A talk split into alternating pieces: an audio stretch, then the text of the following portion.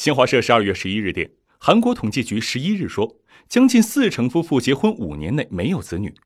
统计局数据显示，截至二零一七年十一月一日，韩国有一百三十八万对夫妇结婚不满五年，其中百分之三十七点五没有子女。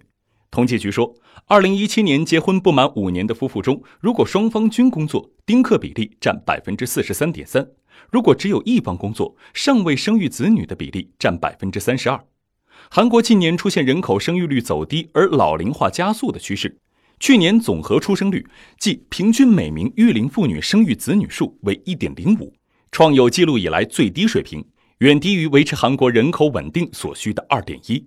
韩联社报道。韩国政府为促进人口增长，推出多项措施鼓励生育，例如现金奖励、提高新生儿福利、改善产假待遇等。但由于经济发展迟缓，许多年轻人推迟结婚或不愿结婚生子。